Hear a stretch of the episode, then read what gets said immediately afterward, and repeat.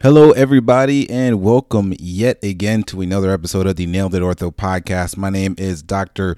Wendell Cole. Some people call me Cody, some people call me Cole, some people call me Wendell. Whatever you want to call me, it is completely fine. Myself and Dr. Fitz started this podcast to go over high yield orthopedic surgery topics, and you are now tuned in to yet another episode of the Nailed It Ortho podcast. Now, please let us know. We have been doing a lot of new things lately. We just started off with our citation classics. We put out a couple episodes. And please give us some feedback on those. Let us know what you like how you like them. Um, we would just love to hear you all's thoughts on that. And let me kind of get into the topic of today. We actually have a great episode. We're talking about ucl tears of the elbow or ulnar collateral ligament tears of the elbow. And again this was a really great episode. We have uh, dr brandon erickson who's going to come and talk to us about uh, these ucl tears and a little bit more about Dr. Erickson, he did his residency at Rush University Medical Center in Chicago. He then did a sports medicine fellowship at the Hospital for Special Surgery. Uh, he served as one of the team physicians for the New York Mets, and he also played some football when he was at Notre Dame. Uh, he was actually a wide receiver. And we talk about UCL injuries. We talk about the anatomy. We talk about the physical exam maneuvers. We talk about the treatment, how to uh, fix these, non operative management, as well as operative management. And if you haven't already, please go and check out the YouTube channel. The link to that is in the description. He has some great videos that go along with this uh, that you could see a lot of the physical exam maneuvers. We talk about operative treatment, so you could actually see some of the uh, some of the clinical pictures that go along with this. So if you don't know if this is your first time listening to this podcast, we have a video that accompanies almost every single audio podcast. And you know if that's if you want to take a look at the x-rays uh, if you're more of a visual learner or if you're at home i mean I, would really would recommend checking out the youtube video as well uh, if you just want a little bit more of experience but for those of you that are driving we also try to explain things very well in the audio format so without further ado i hope you all enjoy this episode on ucl tears with dr erickson you are now listening to Nailed It, the Orthopedic Surgery Podcast, featuring doctors Jay Fitz and Wendell Cole.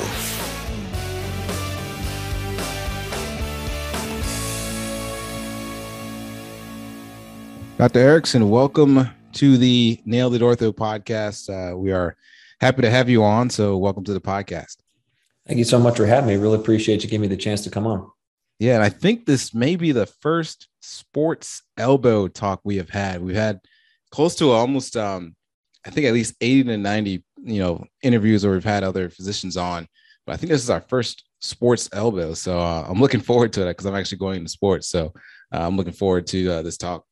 Oh, nice. Do you know, uh, you know, where you want to go for fellowship yet or what you're thinking about? Not 100% sure. We're going through the interview process as we speak. I had my first one literally two three days ago, um, and you know they're, they're, all going pretty well so far, and I have a good amount of interviews left. So uh, we'll see towards the end of this trail. Um, I guess what's calling my name, or you know where the where the match is. I'll tell you, it's a it's a fun process. Honestly, there's a ton of good sports fellowships around. Um, can't go wrong. You'll get to learn from some really good attendings wherever you decide to go. Um, elbow gets a little bit more specialized because there's some places that do a little bit more of it than others. So depending on what you you know want to go into, you, can decide what you think is the best fit. Yeah, and that being said, what you know, we, we, generally start off asking a couple of questions, getting to our guests, and and what kind of drove you into the you know into the sports um, arena. I know you went to HSS, and uh, so what kind of made you want to go to you know sports? Yeah, I mean, I'd say, you know, I had the same story that a lot of uh, orthopedic residents had, you know, went to college, played college football.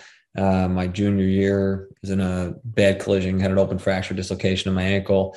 Um, that got fixed. So that kind of drove me towards orthopedics and, and sports medicine in general. Just being a former athlete and, and enjoying taking care of and working with athletes. Um, it's a great patient population because they pretty much all want to get better. And so it's your uh, job to get them back. So it's it's high expectations by the patient but a very high reward when they do well. So i think that was kind of what drove me towards it. Yep. And those are some of the same things that i like. So yeah. uh, and uh, another question is you know sometimes we have a we actually have a, a decent amount of fellows that actually listen to our um, to our show and some chief residents. So uh, looking back on it any advice that you would you know give yourself or a fellow that's about to start practice or trying to figure out where they're going to go at um, any advice for somebody in, in kind of that stage of their career yeah, so I would tell you that you know once you match for fellowship in your fourth year, um, your resume doesn't change all that much. I mean, you may add a few publications here and there. You'll have some new mentors that can help you uh, with job search. But I would recommend you know when you get into that fourth, fifth year, start looking for jobs. If you know the location you want to be in, uh, start putting some feelers out there um, ask around, see who's hiring, who might, you know, might be hiring, might not be, or maybe, you know, one year off of where you're going to be there. And because if you get to them early and you let them know that that you want to be in a specific place, uh, sometimes they'll wait a year to hire if you're going to be available, um, or different opportunities can pop up that way. So I think that's that's super important. And then just for me, from a learning perspective, you know, I started this when I was early in residency of kind of writing down the um, steps to the case afterwards, uh, depending on which attending I worked with. So I would kind of try to write down the pearls of each attending, and I kind of kept through, kept doing that through, you know, my sports rotation uh, at Rush when I was a chief, and then also in, in, fellowship. So I have a bunch of different ways to do different procedures, and I'll still reference that um, not infrequently. You know, going back to things maybe you haven't done a lot of them, you know, that particular year, and you want to remember how one of your mentors did it. Um, it's a good reference to have. Um, you can always contact your mentors, but if you've written it down, it actually is much easier. Ah, yeah, I've started to do that. You know, you don't realize, you know, some of these things that at least with me, figuring out that uh that residency is going to be ending pretty soon and you're going to have to figure out how to do these on your own and you like go back and you think oh man how did he what how did he like what position was that in when he actually you know did that procedure did that step so now I've noticed i am trying to write down everything. No, you're, you're exactly right because you think you're going to remember it, but honestly, you don't. You, even if you, it seems so obvious to you at the time, you very rarely remember it. So it's important to just jot it down. Yeah, and last question I have for you is: Do you have any interest outside of the field of orthopedics? Sure. Um, really like to cook. Um, really like to watch movies. I think those are my two biggest interests. Obviously, still love watching football and, and sports and things like that. But other things outside of the orthopedic sports realm, um, for me, it's it's cooking and uh, and movies. We just also had a, a baby, so I have a ten month old uh, daughter oh, who you may or may not hear on this podcast at some point. Uh, thank you. so uh, she's sleeping currently, but we'll see. No, well, congrats! I recently just watched the uh, the Spider Man movie, which is pretty awesome. I oh, nice. seen that yet. I have not. I'm very movie. much looking forward to that. I love the Marvel movies. Oh yeah, it was it was great. But um, anyways, kind of transitioning to the topic of the day, we're going to talk a little about about UCL tears in the elbow ulnar collateral uh, ligament tears, and kind of in general, um, why why is this important, or kind of who gets these uh, who gets these injuries? Like, why is this even a thing? Yeah, I mean, it really wasn't a thing before 10 or 15 years ago in the sense that not a lot of people knew about them. It was a very select group, and it was usually in, you know, Major League Baseball players. Um, over the last 10 or 15 years, as we've seen more and more kids start to specialize in sports, they're starting to throw in an earlier age, they're kind of single sport specializing in baseball. We've started to see a lot of these tears happening in younger and younger athletes. Um, you know, if you look at some of the, the work that we've done looking at this, you can see over the years that the number of UCL tears has dramatically increased. And this is in Major League Baseball players, but the bigger concern was kind of like I talked about the increase in the younger athletes. So in that 15 to 19 year old age range, not only are the absolute number of tears going up, but the incidence is going up significantly. So it's it's kind of a big problem. Um, we do see it in some gymnasts. We do see it in javelin throwers. Um, so that can be relevant. Uh, but for the most part, this is a baseball overhead throwing athlete injury.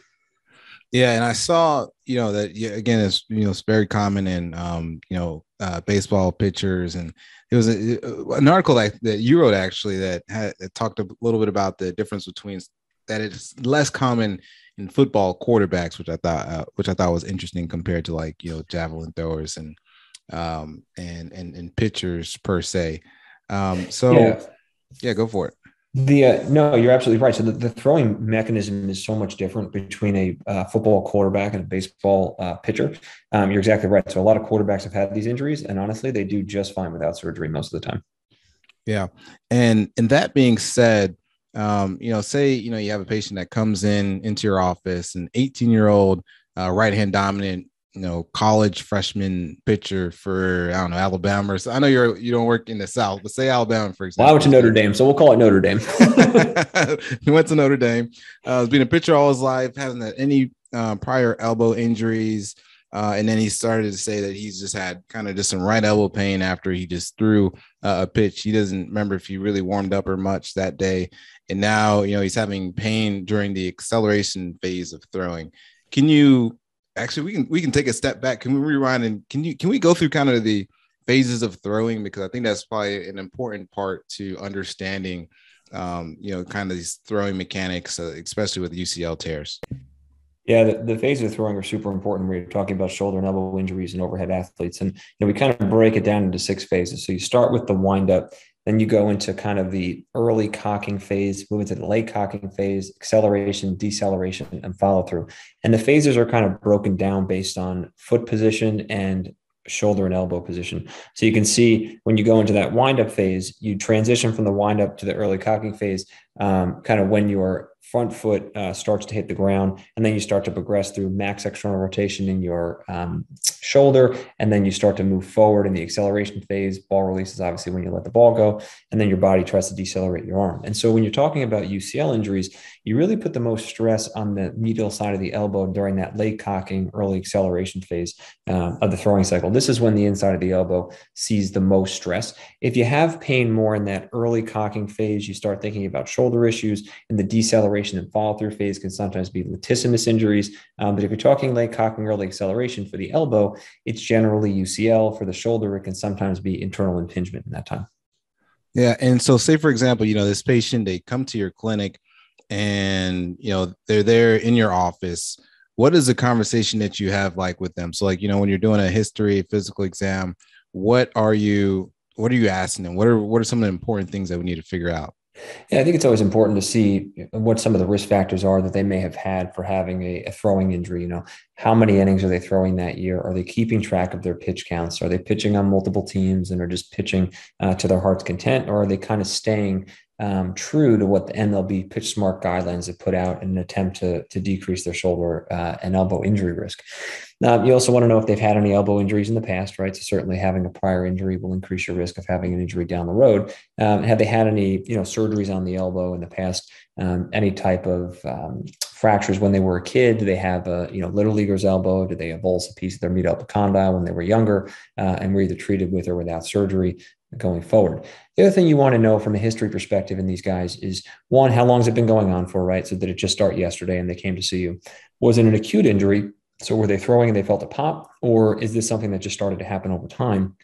And then what's been going on with their velocity and their accuracy? Had their velocity and their accuracy started to go down a little bit? And that's not always the best thing uh, for an elbow because when that starts to dip, we worry a lot about the UCL. Yeah, and what what um part does the overall kind of kinetic chain, for example, uh, play? Like, you know, a play, what role does that play as far as, you know, in regards with the elbow and, and different mechanics and what, and, and, and that, and those sort of things? Yeah, so that's that's a great question because that's something we've started to study a lot more recently. And what we've started to see is that while the the elbow is usually the end point of what happens uh, in the throwing motion from an injury perspective, it oftentimes starts very much upstream from that. So if you take a look at these pictures here, we did a study looking at kind of how um, fatigue affects uh, throwing mechanics in baseball players.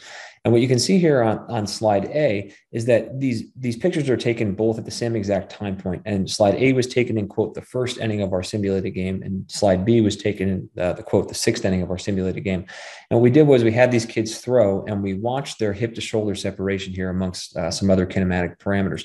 And what you can see is at front foot contact, which is where both of these slides are taken, they're taken at the exact same time during the pitching cycle. You can see in slide A that when their foot hits the ground, their hips are pointing towards home plate and their shoulder on their throwing side is pointing towards third base, right? So this is a right handed thrower. Now, if you take the same time frame in slide B, what you notice is that their shoulder is much further in, it's turned in much more. And so rather than being able to generate a lot of force through their hips and trunk and pelvis, they're putting a lot more stress on their shoulder and elbow to generate the same amount of force that they're trying to put through the ball. So if you have a problem with your hip rotation, if you have a problem with your trunk rotation um, or your shoulder rotation, it puts a lot more stress on your elbow or your shoulder if it's a, pelvis or thoracic problem. Um, so you want to try to, to minimize stress on the shoulder and elbow by maximizing all of those other kinematic parameters. Yeah, I think that's such an uh, important thing to to note and to realize that it's just not only the elbow, but you know there are other things that are, are going on with this with this patient you know uh, you know is their hip rotation how's their core strength their shoulder strength that it's not just that one joint kind of like um reminds me when you hear um about about trauma patients and it being the obvious open injury and forgetting to examine the rest of the patient yeah. something similar with you know with the elbow and these ucl injuries well that's just it because if i fix their ucl tear but we haven't fixed the mechanical problem that gave them the ucl tear what's to say they're not going to re-tear down the road?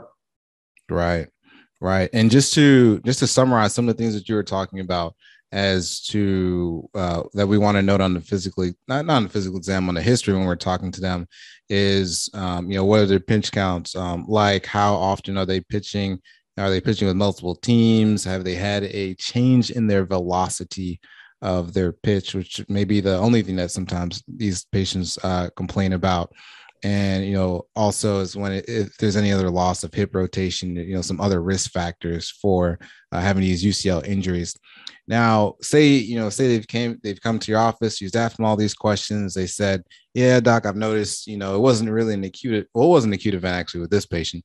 Um, so that being said what is your what is your physical exam um, look like for these patients? Or are there or how do you examine them yeah. So if you, we'll start kind of focused on, on an elbow exam just for sake of time in the podcast. You do want to examine their shoulder motion. You do want to examine their hip motion but we'll kind of focus just on the elbow for for the purposes of this podcast. And so you want to start out just like any other exam. So you want to inspect them right? Do they have any swelling? Is there any bruising present around the elbow? Even in an acute traumatic ucl tear usually you don't see much in the way of any swelling at the elbow. So there shouldn't be much swelling or bruising that you see. Then you take them through a range of motion. So you check their flexion extension and then their pronation and supination. And what you'll see in guys that have been pitching for a long time is that sometimes they'll lose a little bit of their elbow extension and that's often because there's a small osteophyte that forms posteriorly in their elbow. And that can sometimes happen if the UCL's gotten a little lax over time. It allows the olecranon to bang into the olecranon fossa and it creates a little extra bone. But that may not be causing their problem right now. It can just, just be a secondary thing that you find in their exam. But I would encourage you when you're examining a pitcher, really check their extension and check it side to side because you may notice a subtle difference side to side. So once you've checked their motion, then you want to go through your palpation portion of the exam. You want to palpate over their medial epicondyle. You want to palpate across or along the length of the UCL down to the sublime tubercle. And then you want to start to do some of the more uh, UCL specific tests. You want to do a moving valgus stress test. You want to do a milking maneuver. So this is kind of what the moving valgus stress test looks like, where you're basically imparting a valgus stress to their elbow as you're having them bend and straighten. And this is what a milking maneuver looks like, where you grab their thumb with your same hand and you again put a valgus stress on the elbow. The other thing that it's important to check for in these guys uh, who have elbow problems, the pitchers, is their ulnar nerve. So one, you want to make sure that they don't have any ulnar nerve symptoms. So you can do a Tinel's at the elbow and tap along their ulnar nerve. And then you also want to have them flex and extend their elbow to see if their ulnar nerve subluxates. We know this is normal uh, in 10 to 15% of the population, but sometimes in an overhead athlete, this can become a problem. This might be completely separate from your ulnar nerve issue, but you should note this, especially if you're going to operate on these guys. You have to know where the nerve is sitting when you go in for surgery uh, so that you don't have a problem with accidentally damaging the nerve. There's also what you can get is a little triceps uh, snapping around the elbow. So even though it may look like the ulnar nerve is subluxating, part of that can sometimes be the tricep snapping.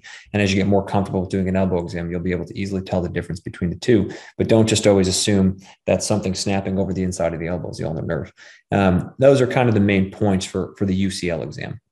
Okay, so just to rewind, so when we're doing kind of this moving valgus stress test, we have their arm in the position of like kind of in that cock position. So their their shoulder is abducted, externally rotated, and it's kind of like they're about to throw a pitch somewhat. And you are applying a valgus stress um, to the elbow and taking it from flexion to extension. And that motion, if that reproduces pain, that that is going to be a positive uh, exam, correct?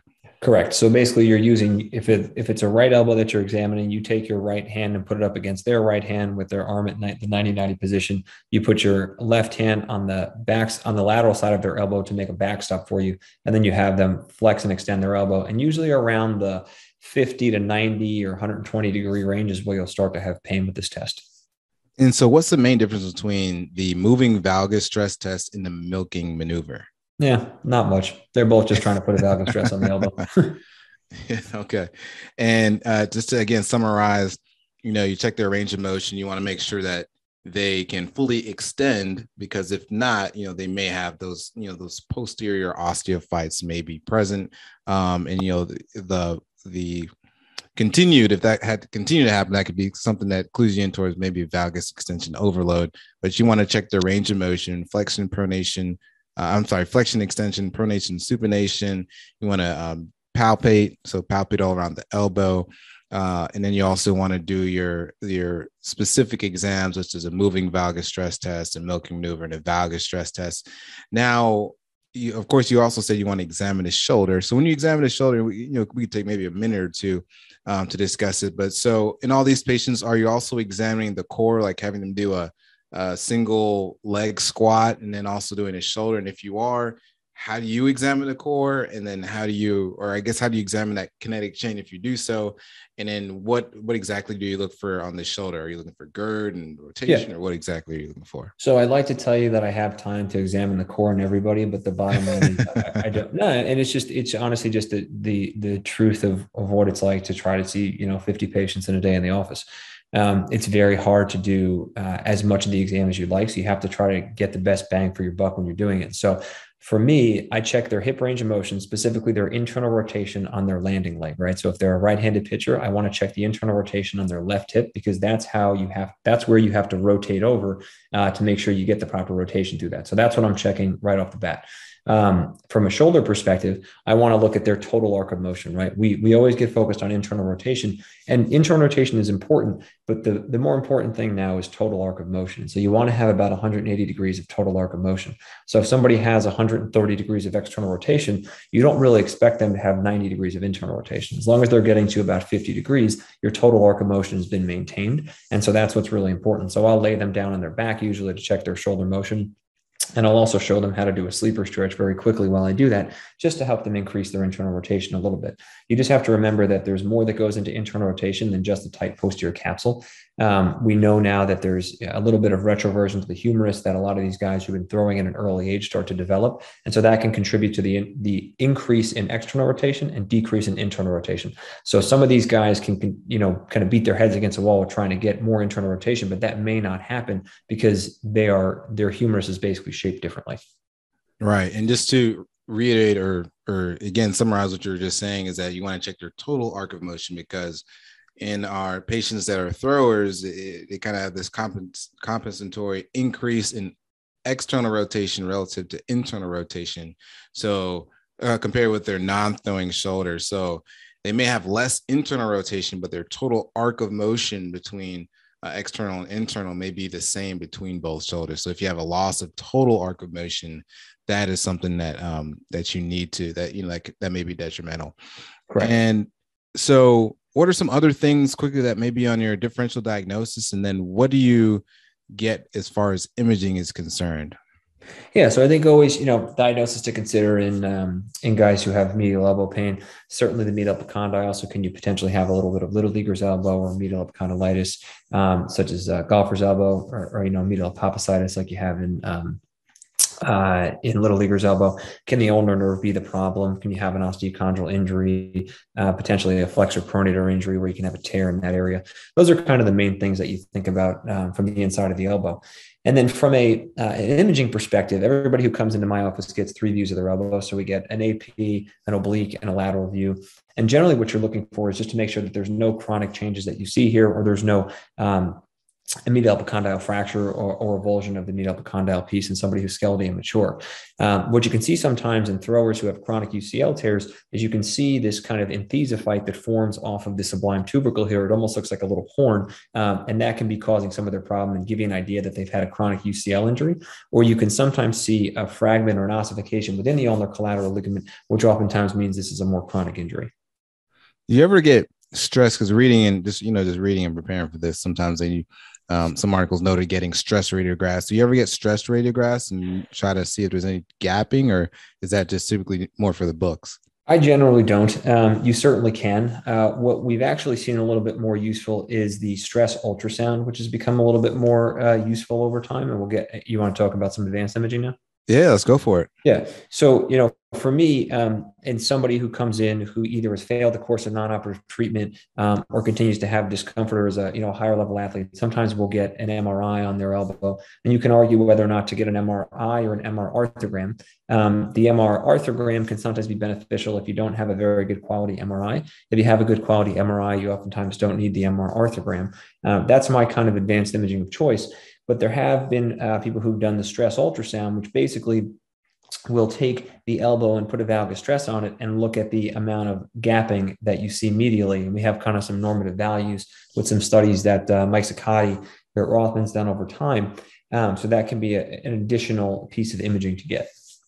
Okay. Okay. That sounds good. So again, you're getting your, of course, you're getting your um, X-ray films. You're getting AP lateral oblique. You're assessing to see if there's any fractures, any medial uh, medial uh, epicondyle fractures. Again, you can also note for any calcifications or ossification in the of the UCL tendon, which may clue you in towards um, towards you know an injury, and then also you can get a, a stress uh, uh, ultrasound, and you can also get an MRI. And on MRI, you know you're looking at a T2 signal, and you're looking to see you know you should have a nice kind of black line where the UCL is, but you're looking to see if there's any fluid or disruption that, or um, if there's any fluid that goes through it, which in that case we would note that you have a complete tear versus if you see some fluid um, uh, inside of the, uh, the, the the ligament itself, it could show you some kind of degenerate degeneration, or you could also diagnose a partial tear uh, with an MRI. And we've been talking a lot about the the UCL, but we have we have not necessarily talked about just the basic anatomy of it. Can you take us through some of the anatomy behind uh, the UCL and, and what we need to know and kind of its function? Yeah. So uh, the UCL uh, really was described back in the 80s by uh, Bernie Morrey from Mayo. And basically what it is, is it's the primary restraint to, you know, valgus stress at the elbow between about 30 to 120 degrees of elbow flexion. At full extension and full flexion, you have some bony restraints uh, that help you out, but kind of in that mid range is where the UCL really does most of its work. And the UCL, as we know, is made up of three bundles. There's an anterior, posterior, and a transverse bundle. The transverse bundle is essentially non-functional because it doesn't cross the joint. Um, but the anterior and the posterior bundle are, are, really where we see most of the most of the work here. And of the two, the anterior is the much more important bundle, and it's actually been divided into an anterior and a posterior band. So now, if you just kind of go just the anterior bundle has two parts, anterior and posterior band and it, they kind of function in reciprocal fashion. So when the elbow is extended, the anterior band is tighter and the posterior band is looser. When the elbow is flexed, the anterior band is looser and the posterior band is tighter. And so they function reciprocally with one another. And when we do a UCL reconstruction, we're trying to recreate the anterior bundle of the UCL. And so that's kind of the basic anatomy behind the UCL. The blood supply is much better proximally than distally. And we think that's why a lot of the partial thickness tears that are proximal do better than the partial thickness tears uh, that are distal when we treat them conservatively. Okay. And so are there really any classifications for this, or is it just basically, you know, you just talk about is if it's a partial tear, complete tear, or just some, I guess, degeneration of the ligament itself? Yeah, it's a good question. Usually we kind of just go with is it a partial tear complete tear and where is the tear? So is it in the proximal portion of the ligament? Is it in the mid substance of the ligament or is it in the distal aspect of the ligament? And again, is it partial or complete? And you can kind of grade these grade one, two, or three for proximal, mid substance, and distal, and A or B as being either partial or complete. So that being said, uh, you know, you just talked about kind of uh, the classification scheme, and again, we know where it is if it's if it's proximal, mid substance, or distal, and then if it's going to be a partial tear or a complete tear. Now, how, what patients undergo non-operative management, and then what is your non-operative management? Like, how do you actually manage these when you talk to them and they're in your clinic? Yeah. So I would tell you this, the majority of patients that I see undergo a trial of non-operative management. If they're, they don't necessarily even have to be a, lower level athlete. Some of the high level athletes, we try to treat them conservatively at the start because we know that actually a, a lot of these guys can get back successfully from non-operative treatment. Um, the way I treat them conservatively is when I see them in the office, if I think they have a UCL tear, um, and I don't think it's one that's a full thickness tear, I'll shut them down for somewhere between four to six weeks, no throwing. They'll start a physical therapy program of working on their shoulder motion, their hip motion, and when their elbow doesn't hurt, starting a flexor flexor pronator strengthening program. And then I'll see them back in the office in four to six weeks and I'll re-examine them. And if the test that I saw that I did when I saw them initially, like the moving valgus stress test, the Noke maneuver, et cetera, are no longer positive, then I'll let them start a return to throwing program. If they're still hurting with those tests, then I get an MRI because I want to see how significant the UCL tear is and confirm that it is a UCL tear in general. Um, if they successfully complete the return to throwing program, then they're back to full tilt without any without any issue. If they try to go through the return to throwing program and they fail to get back, again, then I'll get an MRI on their elbow and look at the UCL closer. Now, let me ask you this, right? At least I have here, I can pick your brains a little. Now, does your management change if you are in season or, you know, preseason or towards the end of the season? Do you, you know, are you trying to get them through the rest of the season? You know, if they have a partial tear or like does your management change at all depending on the timing of this injury in regards to the season? Yeah so usually by the time they're coming to see me um, they've had more pain than they can deal with when they're throwing or their just velocity mm-hmm. and accuracy has been down and they're just not effective. So unlike shoulder dislocations and things like that where in-season management can be a little bit tricky for ucl tears it's not quite as relevant. Um, what is more relevant is if you think they're going to need surgery when to do that surgery. So oftentimes the sooner you get to them the better from a return to sport perspective and ability to play the next season because we know after a ucl reconstruction they're going to miss somewhere between 12 and 18 months. After a ucl repair they're going to miss somewhere around six to seven months. So that has to be in the back of your head when you're thinking about how long to treat these guys conservatively. You don't want to go through a four month rehab program with a guy just to have him fail and then need a reconstruction then he's out two seasons. Um, so that has to be in the back of your mind now, a little bit more about non-op. So, you know, you shut them down for, you know, four or six weeks, get them in the program. Do you are you giving them an elbow brace at this standpoint? Are you giving them a hinged elbow brace or are they just kind of just flying? And are you prescribing any NSAIDs or, or anything like that? Yeah, so I generally don't uh, give them a hinged elbow brace. We use that okay. after surgery, but for non-operative treatment, we don't. Uh, and as far as anti-inflammatories, that's more of a just if they need a type thing for over the counter. I don't do anything specific for this. Okay, and um, and one more thing, anything about PRP injections? I, I, I saw that there have been some um, some studies and some papers out there about possibly using PRP and getting good or getting decent results for treating um, you know these partial UCL tears. You have any thoughts, or can you kind of talk to us a little bit more about PRP or platelet-rich plasma for uh, the treatment of these UCL tears? Yeah, so I, I would tell you this: there are a few studies out there on this. Um, there's five or six case studies that are out there that show very good uh, results with the PRP. But the problem with many of these case studies is that they don't have a control group. So while the patients that had PRP did quite well, they did not have a control group of players that had partial thickness tears that did not get PRP but went through the same shutdown program and rehab program. So it's very hard to know how accurate those are, um, whether or not it was the PRP or whether or not it was just time. Uh, we did a study looking at the Major League Baseball database and guys that had UCL tears that were treated non-operatively and compared the guys that uh, did and did not have PRP. And we basically didn't find any difference in their ability to return to sport. Um, there's about a 54% return to sport rate uh, in those who were treated conservatively who had UCL tears um, and there really wasn't a difference between those that had and did not have PRP. So my general thought on this is if you're gonna if you have a player that wants PRP, it's leukocyte rich PRP for me. Um, and this is a discussion that I have with them. I generally tell them this is something that I can't tell you that's going to help. Um, it's probably not going to hurt, but I'm not sure if it's going to help. It's going to cost you know some money to do it. So I can't, in all good conscience, tell you you need to have this. But if it's something that you really want, we can certainly do it. But I tend to not use PRP in these guys. Okay, so say for example, you know, you you had the patient, you send them through a um, a throwers, you know, protocol, or you send them to therapy. They came back, they still have pain, and you get an MRI, and it shows that, say for example, they may have a partial thickness tear or a full thickness tear, but any, but overall, they they failed non-operative management. Can you take us through some of the surgical options, and then how do you choose? what surgical option that you're going to do for these patients? Yeah. So let's put all the other stuff, the flexor pronator injuries, the ulnar nerve stuff to the side. So let's talk just about the UCL for a minute. So from a surgical perspective, you have two options. You can repair it or you can reconstruct it. And which one to do is based on a couple of factors. And, and Jeff Dugas really has popularized the UCL repair out of Alabama. He's done a great job with this.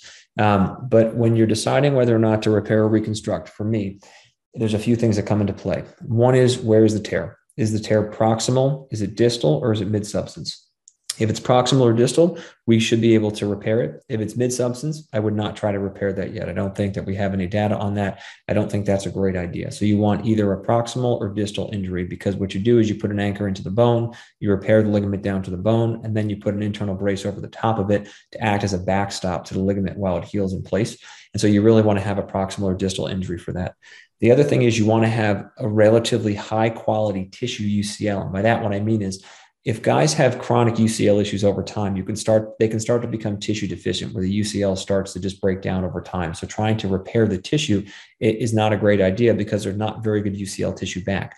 Same thing if there's a big um, loose spot or a big calcification within the UCL. When you shell that calcification out, there's not a lot of ligament left over. So in that setting, trying to do a UCL repair is not a great idea.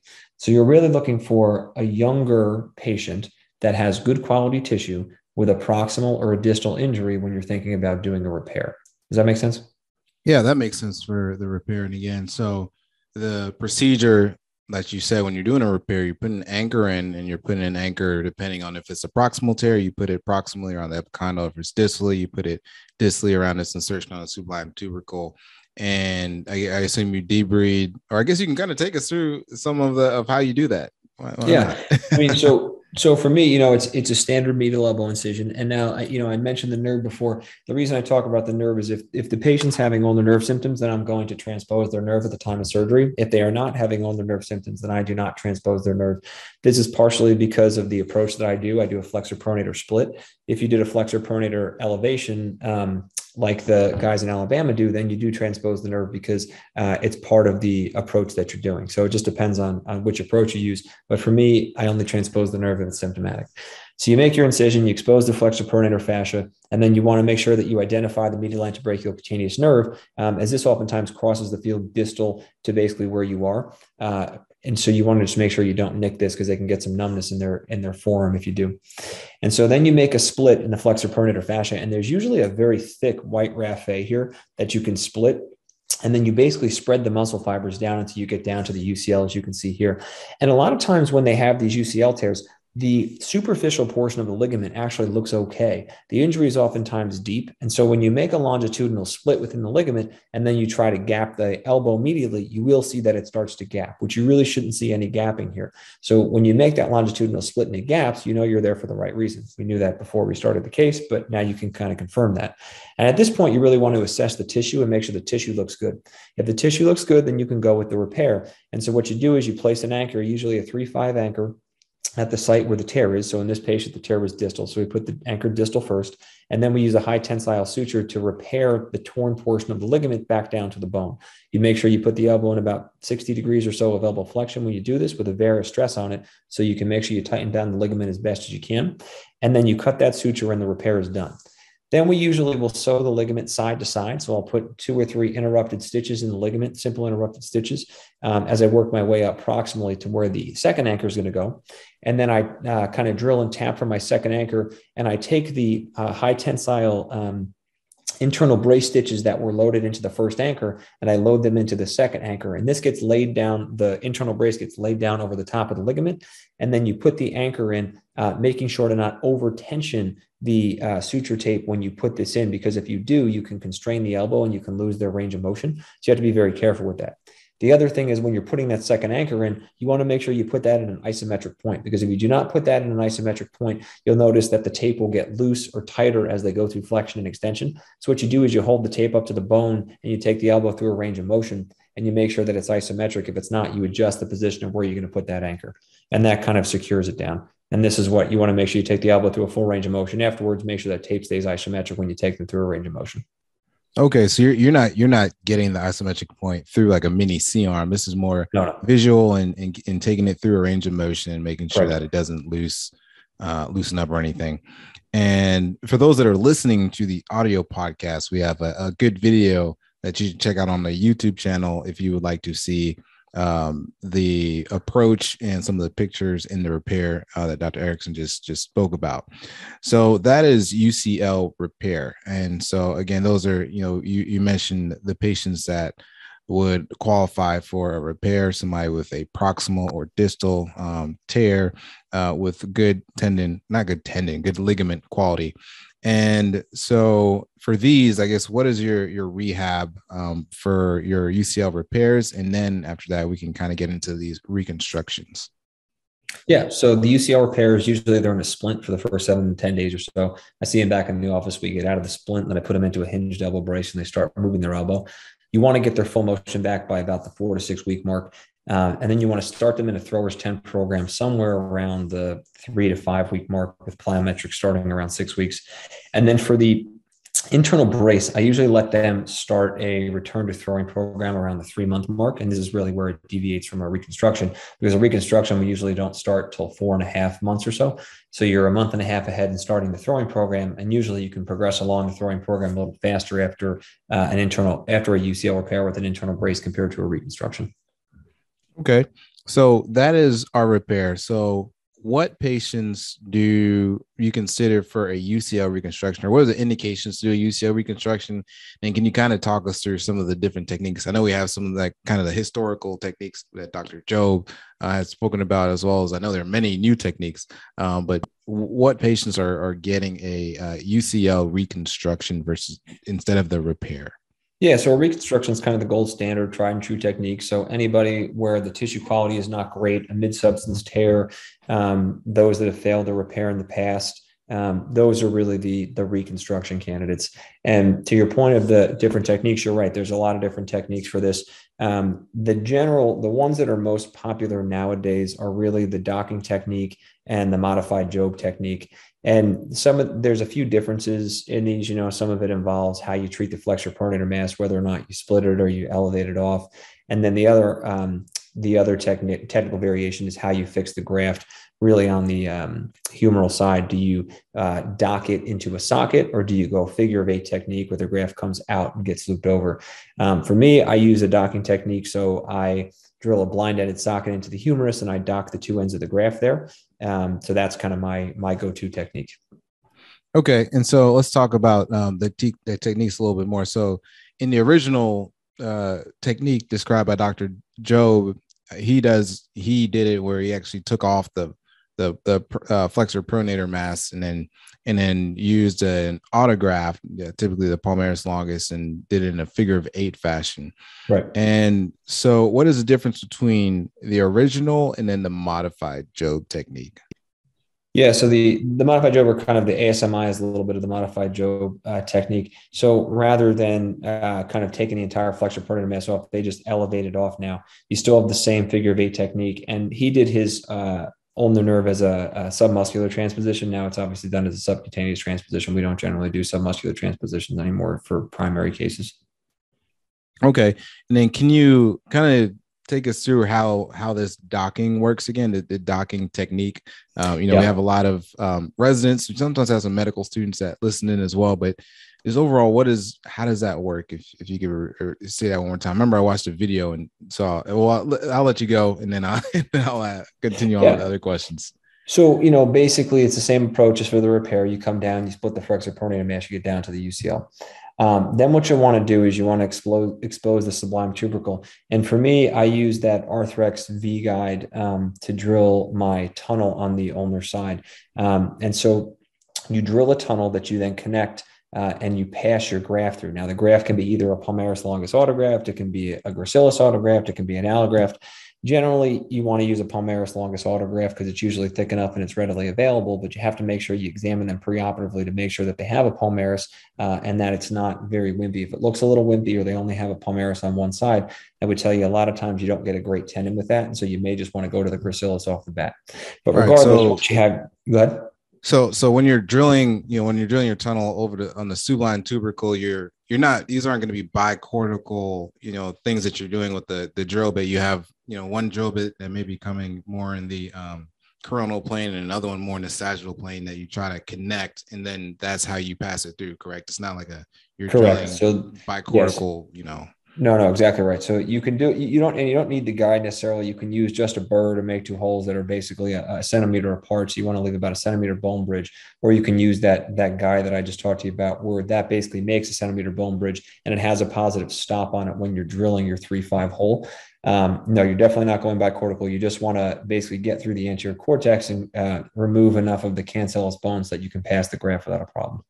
Okay, so that is that's what that's what we're doing on the on the side of things, the sublime tubercle, and and then I know you, are I think you're about to talk about the humeral side of things. So what do you do on the on the humerus side? Right. So then you expose the medial epicondyle, and then you'll drill rather than a three five. Now you're drilling a four five hole, and it's usually a 15 millimeter socket that you want to drill. Um, you want to make sure that you're not too superficial on the medial epicondyle. You can increase the risk of having a medial epicondyle fracture.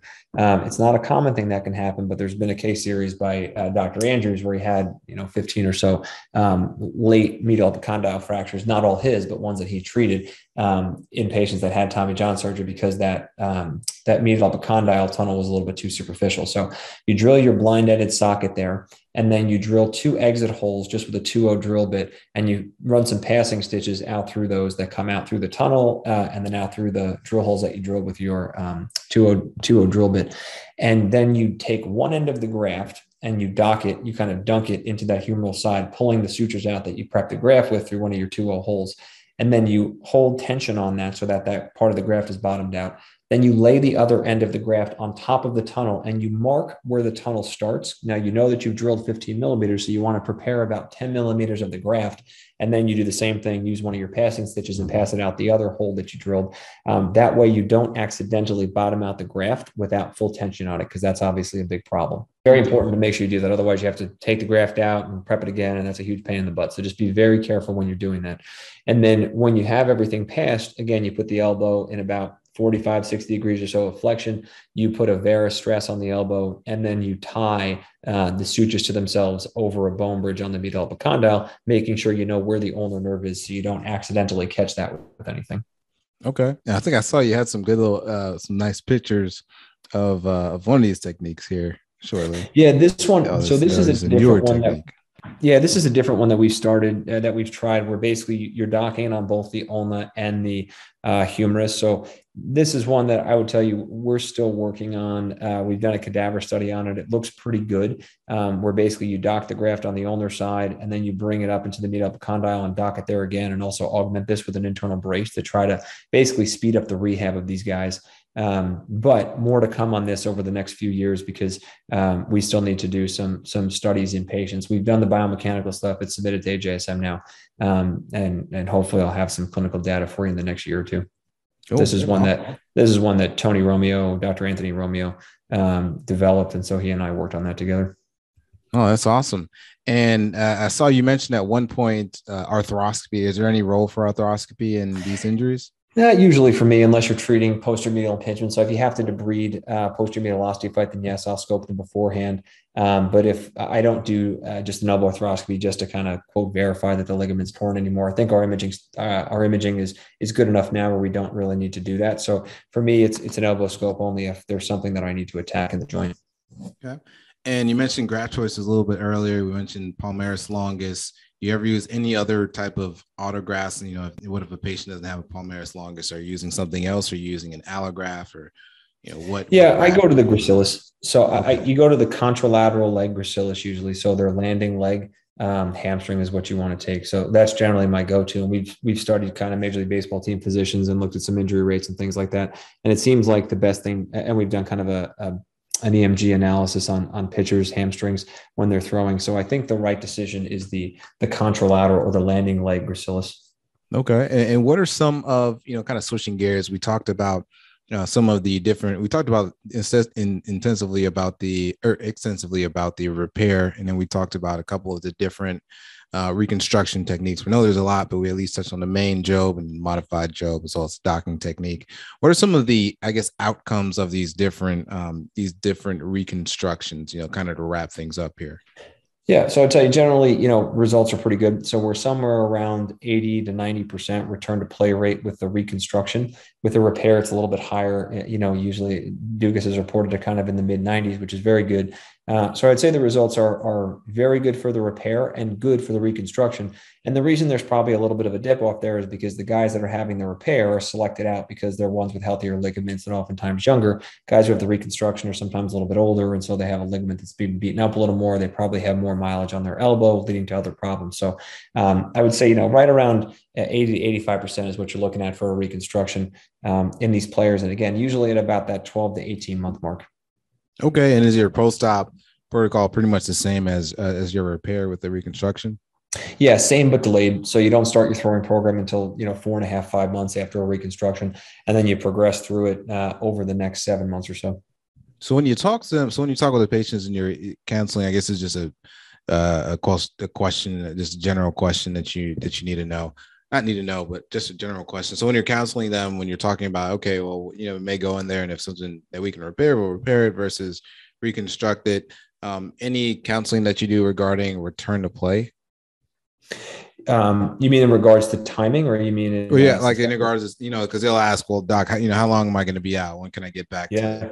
Throwing. Yeah, so uh, you know, I haven't so far had to convert to a reconstruction and a player I thought I was going to be able to do a repair in, but in anybody okay. who I'm going to do a repair in, I have a chat with them beforehand and I say, listen, if I go in there and your ligament doesn't look great, then you're going to get a reconstruction because I want to do the right thing for your elbow.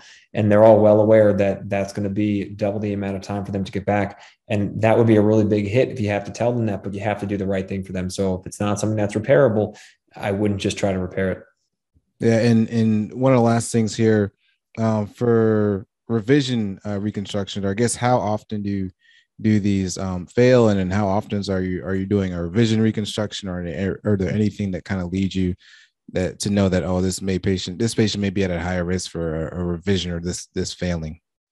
Yeah, I mean, I, I don't think there's necessarily a, a risk for them failing. Um, you know, we want to correct their mechanical problems that led to the UCL tear in the first place. You have to be very diligent about that. Um, guys who play for a longer time obviously have a higher risk of needing a revision just because they're putting more miles on the reconstructed elbow. But I wouldn't say that there's a, a risk factor off the bat that I can tell you about. Say, oh man, this guy had a reconstruction, but he's probably going to be in line for a revision, and that's good because revisions do not do nearly as well as as uh, primary reconstructions. I told you the return to sport rate is probably 80 to 85% for primary reconstruction. When it's a revision, it drops down to like 50%. So you got to be really careful in, in um, counseling guys who you're doing a revision UCL reconstruction on. First of all, the nerve can be encased in scar tissue, and then B, the results after the reconstruction are just not as good. Okay.